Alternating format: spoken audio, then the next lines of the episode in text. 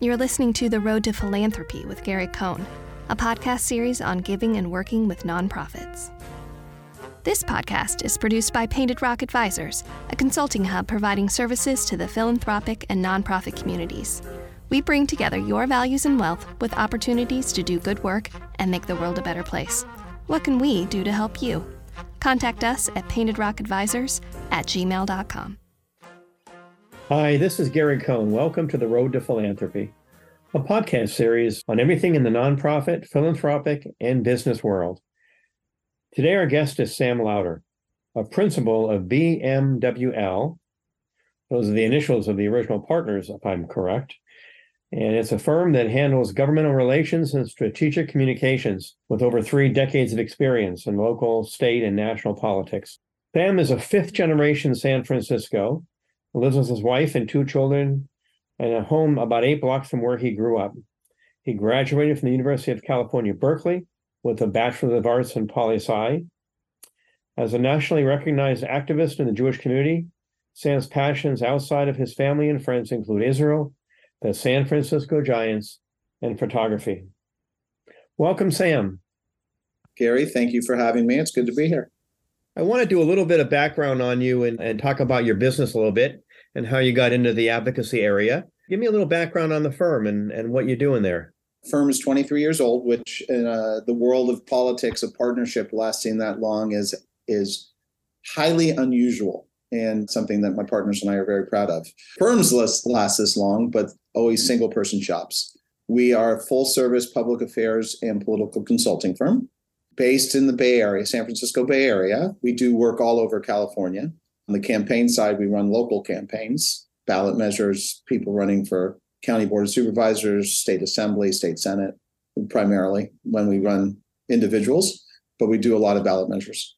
And then on the public affairs side, we represent everything from Google to SEIU to the San Francisco Botanical Garden Society. It's whatever strikes the interest the, the whatever the partners find to be interesting work.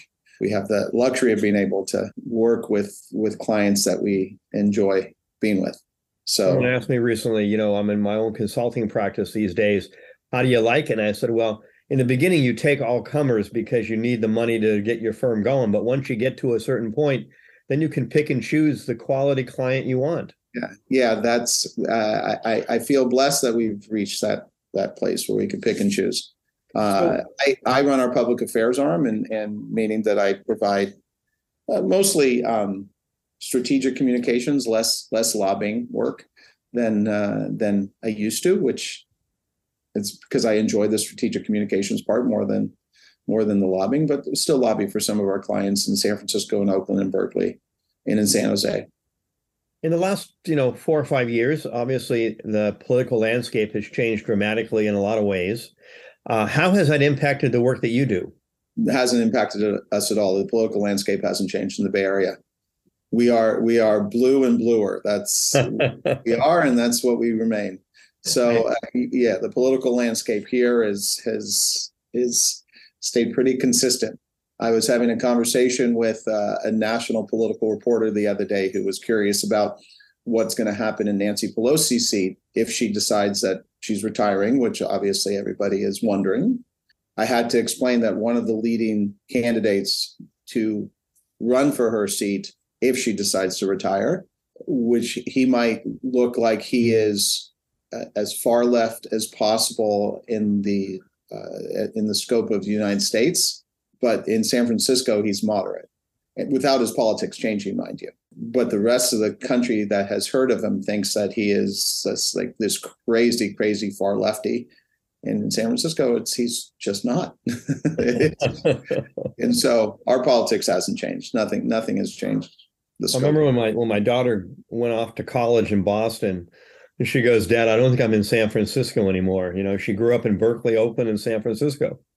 It doesn't. It, it's we, we are we are an unusual island.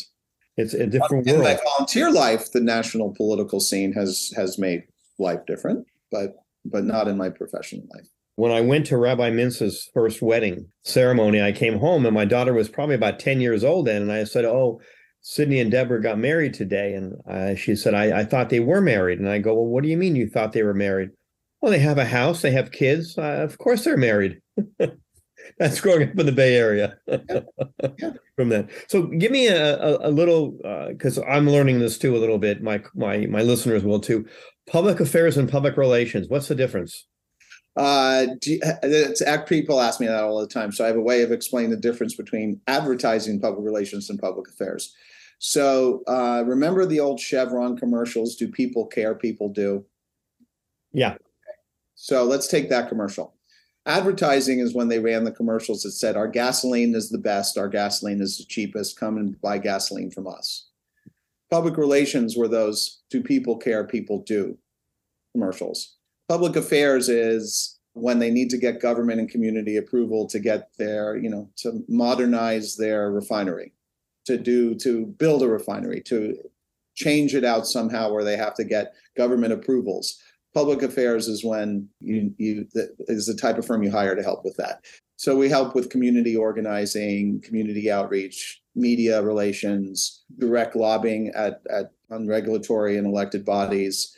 Uh, my my kids used to call me a government sherpa guide people through the the process that they they need to go through. I have one client in the Bay Area who's doing a project in there has 22 regulatory agencies that get a say in whether or not they complete the project. wow. It's a lot of figuring out, and that's what public affairs is. And now a moment for one of our sponsors. Jorgensen HR believes that the employer's workforce is the single key to customer satisfaction, reputation, growth, profitability, and the ultimate success of the company. Jorgensen works to ensure that employees are engaged, well trained, and led by owners and management that are passionate about the success of their company and its employees. Jorgensen HR provides outsourced HR on an interim or permanent basis. They provide an audit of the company's HR policies, including work plans, procedures in compliance with labor laws. They provide affirmative action audits for companies that are required by law to have an annual report. They handle workplace investigations for harassment and discrimination among their HR solutions. Jorgensen HR, results oriented, driven by passion, guided by expertise. Jorgensen can be reached at jorgensenhr.com, J O R G E N S E N H R.com. How did you get from Cal Berkeley and in a poli sci degree into uh, public affairs? Well, I, I started in on this path before I even got to Cal Berkeley. I my first paid political job was for the local congressman in San Francisco, Phil Burton, when I was 18. Ah, I, I grew up in politics. I, I was volunteering on campaigns when I was 10 years old and younger. And when I when I was 10, I told my parents that I wanted to be a campaign consultant when I grew up. After college, I went into campaigns full time. Realized it really wasn't the part of politics that I loved so much. I, I I love observing campaigns. I love studying them. I love electoral politics, but I didn't want to actually spend my life doing it. But I also didn't want to leave politics. I went into different different component of it and found that that this was more my calling. And the the campaign I went on after college, I, I ended up working. Half my uh, time was for a United States senator on his Senate staff, and then half my time was on his presidential campaign. And uh, it took a while for him to become president. That was uh, the '88 cycle. He dropped out in late '87 and eventually uh, got to the White House where he sits resides right now. So that was for Joe Biden. So so that was that great picture. it took a while, but he got there. I think I did see a picture of you and Joe Biden at Hanukkah this year. Was that you, or I I miss? It was you. I, Okay. I, I uh, was able to. Um, I was deeply involved in the campaign as a volunteer from the finance committee for him in 20. Uh, ended up being one of uh, apparently one of the 30 largest fundraisers for him in the country. His team asked me afterwards what I we, we'd like to appoint you something. What would you like? And I said, I, I don't want anything except when the Hanukkah party rolls around, I want to not have just my name on the invitation. I want my wife and my two kids invited too. oh, And there you go. That's what happened. So I got to bring my family to the White House, which everybody laughed at because they didn't understand that. That's very un-Washington D.C. because everybody to say, "Well, I'd like to be the ambassador to Italy," You know, no, I'm not qualified to be a ambassador. I, I don't need, I don't, I don't need anything. I did this because I wanted Joe Biden to be president, not because I wanted something. But I did want the Hanukkah party invitation. So yeah, we got to go, and I got to actually see him and hug him, and it was great. So in the, in the world, in the world of politics and the world of business, we always talk about leadership and mentors. Who Mm-hmm. who are your mentors growing up in the world of public affairs? Who was my mentor? Yes. Well, the world of pol- I'm going to make it bigger. It's world of politics. Okay. Uh, my mom. My mom was my number one mentor. There's there's nobody nobody I'd ever met that approached the world of politics in a more ethical and honest and intelligent manner and the ultimate behind the scenes person always wanted to be that way and it's kind of uh, it's my preference too. I'm not quite as behind the scenes as she was just because of the nature of my business where i have to go find clients. Uh, and so you can't be totally behind the scenes but she was number one. Uh, and i had others too. The late leo mccarthy lieutenant governor for a while before that speaker of the assembly. He and his wife jackie and my parents were extremely close friends. I always say that leo and and Jackie were at the trifecta for me. They, my bris, my bar mitzvah, and my wedding. Willie Brown was a mentor, still is, and you know. And then there were other people that, you know in our community. I had community mentors also, the people that I had the honor of, of knowing and and and observing their Jewish community and pro-Israel community activities, like uh, Cissie Swig and Henry Berman, uh, Amy Friedkin it's I, I've had I've had a lot of blessings to be able to interact with a lot of people who are just well, incredible. pe- people no, sometimes no one more than my no one more than Naomi, my mom. Yeah, she was she was terrific. I I will say that, and I got involved and met her the first time probably back in the early '90s when I came to San Francisco and got involved in AIPAC at the time.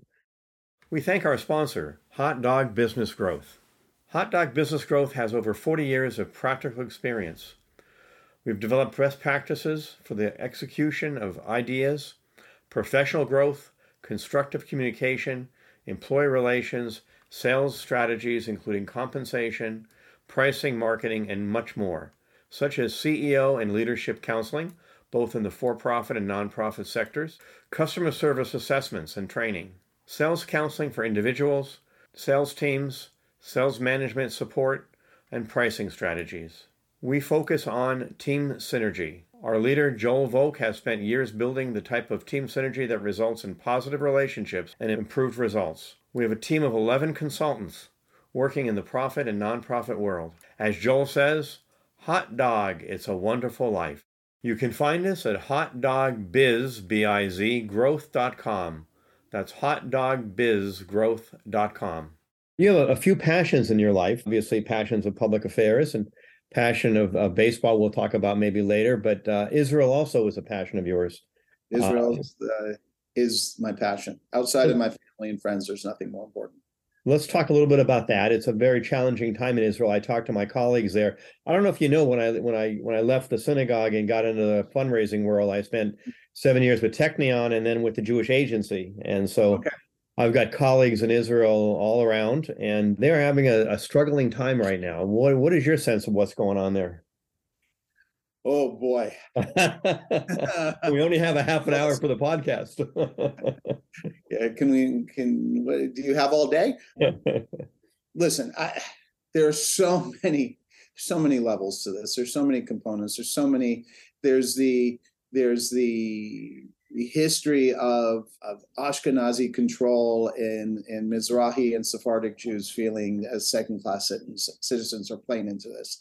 There's the the nationalists and religious nationalist religious i'm going to say that as one entity in concert with the ultra religious who actually don't feel the same way about the nationalists in in the secular. There's tel aviv versus jerusalem. There's urban versus rural. There is i mean the the the tribal splits that are that exist in israel i think is what we're seeing is more than anything else rearing its head right now.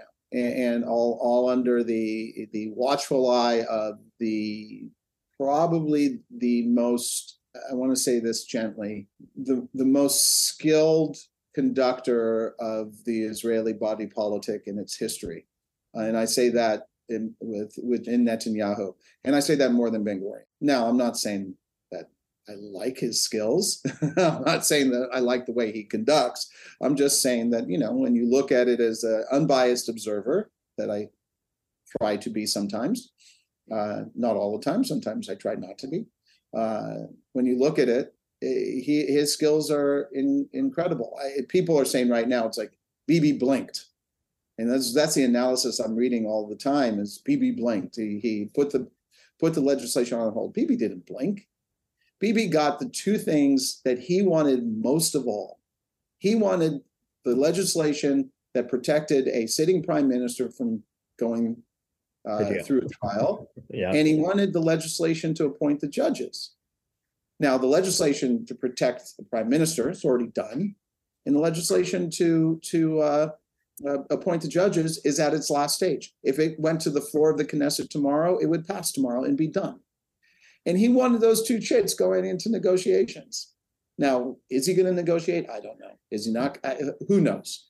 Who knows if the if he's going to be honest about negotiations or not? I don't think anybody who says that he that they know uh, uh, it's just not true. And and he'll decide whether or not he's being honest about negotiations if he decides that it plays into the hand that he wants to play. Uh, so he very well may go into negotiations honestly, and he very may well not. So, but at the same time, the things that many of the things that I absolutely adore about Israel, that I love about Israel, eh, are evident more than ever right now. I mean, think about this for a second. There were simultaneous protests going on in, in France as there were in Israel. France, nothing going on in France that has great conflict, but because of the the uh, the prime minister in, in France uh, deciding that um, that he was going to raise the retirement age, the streets went wild, and you saw violence, and you saw you know burning cars, and in Israel there was very little, very little violence. There were uh, some odds and ends there, but there were there were hundreds and hundreds and hundreds of thousands of people on the street and it was peaceful and people were waving the israeli flag and and the entire thing was done out of patriotism and and uh, in a desire for democracy. And actually i say that about both sides. I, I mean we're hearing more stories about violence coming from the right but you're still not hearing a lot. And and they're you know standing up in lesser numbers but they're still you know significant numbers. They're standing up starting to rally also with the theme of this is this is the country that we love and we haven't felt equal and we want to feel equal in the country we love. It's remarkable the way that that these protests have come off. You don't see that's kind of the protests you see in the united states. You have prob- more problems than you do in in israel. It's it's been it's reminded me not that i needed reminding but it reminded me of of many of the reasons why i love that country so so much Yeah. The other big issue, obviously, in Israel, since the right has taken the political lead over there, is the Palestinian issue and is the two state solution dead forever or not? What's your take on that? Uh, I, I, I did, my take is a pretty simple one. There's no solution in front of us at this moment. I, it, there's just, um, right now, both sides, neither side is, is, uh, is prepared to figure out a solution. There have been times when I said really only the Palestinian side wasn't prepared to find a solution. There are times when I've said neither side is ready, and right now we're at neither. I, it, it's there's, and that's been for a while. It's the last government which I really liked um, under Bennett and Lapid. They weren't ready. They they weren't look Right. for a solution either. I, I don't know. Is the two state dead? Listen, I, if people say, "Oh, you the two state dies when you build settlements." No, the land is still the land.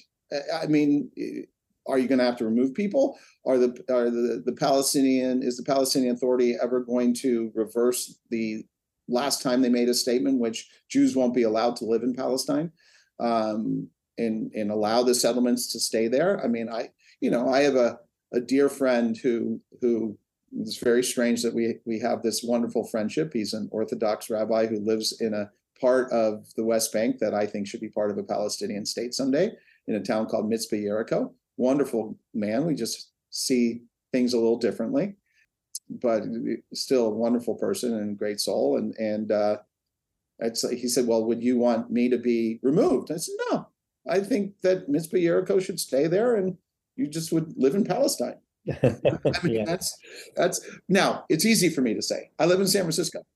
Yeah, and well, that's something that I've always strongly well, felt is I live here. I didn't put my kids into the IDF. Uh, I mean, yeah, I go as often as I can, but I live here, so there's there's uh, only so much that I am willing to say. Um, right. Well, it's interesting for me having worked for the Jewish. It's just an opinion. Yeah, having worked for the Jewish Agency, it's interesting for me is that I had a a West Coast uh, perspective of Israel for years, and in the Jewish Agency, uh, one of my key senior execs I worked with closely lives in Gush Etzion and is a modern Orthodox Jew. And a lot of people living in East Jerusalem in in Jewish sections, uh, as well as uh, Tel Aviv and Haifa.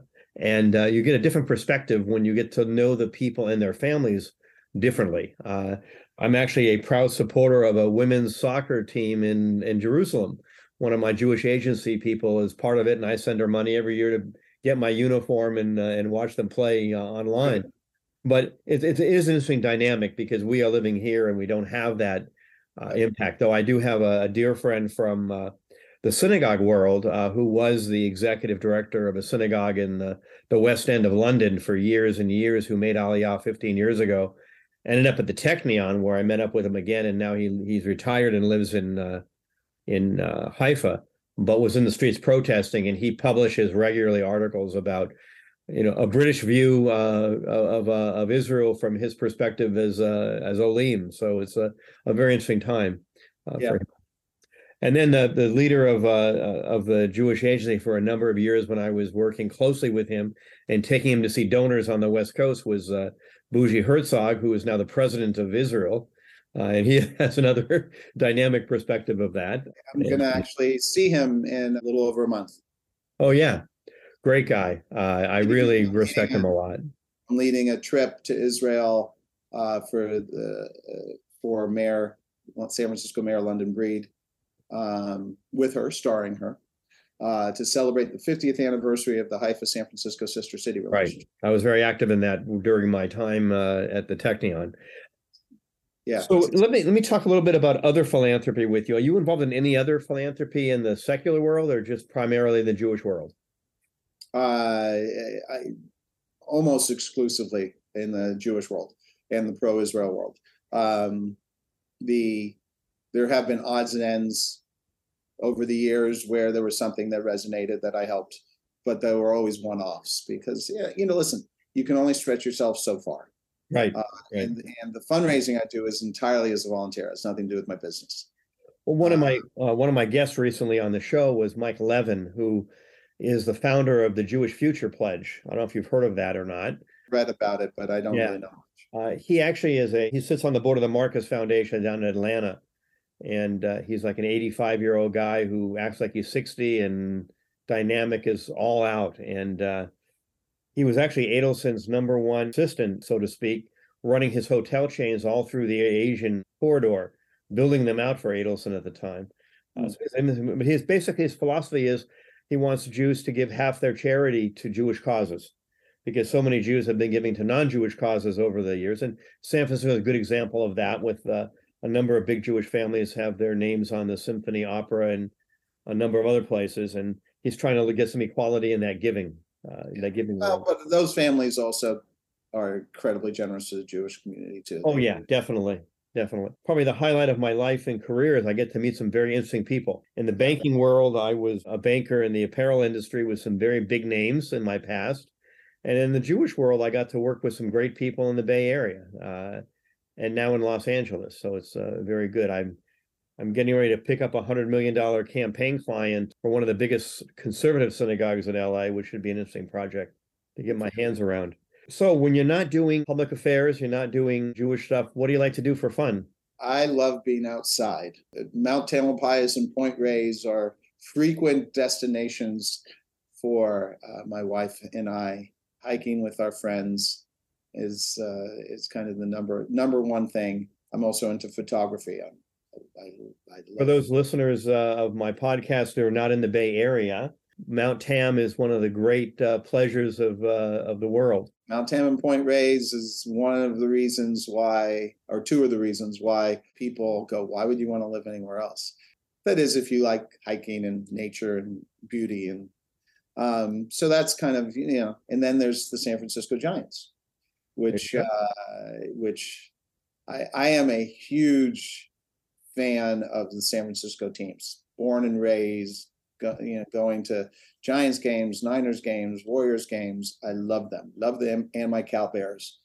But for me, baseball kind of has. While my my uh, father and my grandfather taught us love for for all of our local teams, baseball kind of held this higher level of, of religious reverence, and so uh, I bleed orange and black, and uh, plan on spending my upcoming Friday uh, at our ballpark waiting for that first pitch all day. And well, I think this is going to be the first opening day I have missed in 23 years, but uh, it'll be my first opening day I can remember, and I'm sure it's happened before, where I can't eat my traditional one hot dog a year because uh, it's it's Pesach and I can't have the bun, so I'm gonna have to figure out something else. But, it's usually it's like for the last many years I've kind of like okay one or two hot dogs because they really aren't that good. Well, I'm uh, as you know, my wife passed on a couple of years back, and uh, I started a new life uh, partner relationship. And uh, only problem is she doesn't like sports, which is a very interesting challenge for me. But uh, I do, I go do my sports, and it's totally fine. And uh, I'm addicted down here. I to, I just go to baseball games. I don't. I'm not. A, my wife does not feel the same way about sports as I do. Um, but she does enjoy going to the game when it's a nice game. On the photography side, I'm actually in a. Um, you mentioned photography. I'm in a uh, a group called the Plato Society in LA, which is a learning institution, if you will, where people primarily over the age of 50 take classes and self-teach themselves a number of ta- classes. And then my next class is going to be the history of California through photography. Oh, fun! And uh, our our textbook is going to be the Kevin Starr History of California, uh, but each session we will look at photographs going back to the 1850s all the way through to today of California sites and uh, and everything. So it'll be very uh, fascinating. Well, I, I uh, it is hard to see me go anywhere without without my equipment. Last fall, my wife and I uh, hiked up uh, Half Dome, and every single person said to me, "Why are you carrying your camera equipment?" I, I didn't carry all of it. I just carried the camera, but I have a I have a professional camera, and, and it's uh, having spent some time in Austin. Down, I have to admit. I've been spending time in Austin, Texas, where my partner has grandchildren. And I was down in Atlanta a couple weeks ago, and I'm looking around the, and I'm saying, you know, this is not California. I like the redwood trees, Yosemite. I lived in the Oakland Hills for 30 years and had redwood trees around my house, and you know, it was great. We had did construction. We had to protect the trees, obviously, which we did, and the hiking trails. I don't know if you've been to the East Bay Regional Park System, but uh, yeah. uh, it's phenomenal place to to hike and walk and and, and enjoy nature. Yep. Uh, years and years ago, I'll, I'll, leave you with this story from me. But years and years ago, uh, one of the rabbis at Emmanuel did a High Holy Day sermon on spirituality and finding God in other places, and talked about a woman who walked her dog in the Oakland Hills and uh, just found spirituality every day, walking her dog for hours in the hills. And the next day, the senior rabbi and I were talking. He said, "What kind of, you know, sermon was that?" Uh, you know, he's an academic rabbi, and it was like this touchy feely stuff. And who finds God in the redwood trees? So I looked at him and I said, "Well, the woman he was talking, she was talking about was my wife walking her dog." so we all have our own passions, as they say. Yeah. Hey, so I I didn't I asked you a lot of questions. Anything I should have asked you that I forgot to ask or didn't even think about asking you before wrapping? it's your podcast, my friend. I have no idea what you wanted to hear about. Well, I, I have a lot of fun. I, I, I, must admit, I thought you were going to talk more about fundraising, but but I, well, you know, I, I think you know what's interesting about your background is that you're in an area of public affairs that a lot of people don't understand, don't understand messaging and, and all that. I think it's a it's a great topic for my podcast. Um, I've got about six thousand listeners now, and uh, the Chronicle Philanthropy likes me, so that's a good thing. Uh, you know, when I got ranked as a high, highly ranked podcast, I went, "Who me?" You know, I guess people like to hear me interview people. So thank you very much for being on the show. I really appreciate it. It was Uh, great enjoy pleasure. yourself uh, immensely at Pac Bell Park. I still call it Pac Bell Friday. just call it, I call it the ballpark. I don't even remember what it is. well, thanks a lot. Take care. Thank you. You too. Thank you for listening. We want to stay connected with you. Be sure to stay connected with our community by giving a like to our Facebook page and following our Instagram at painted rock underscore advisors. Our podcast is available on all of your favorite platforms. We'll see you at our next release.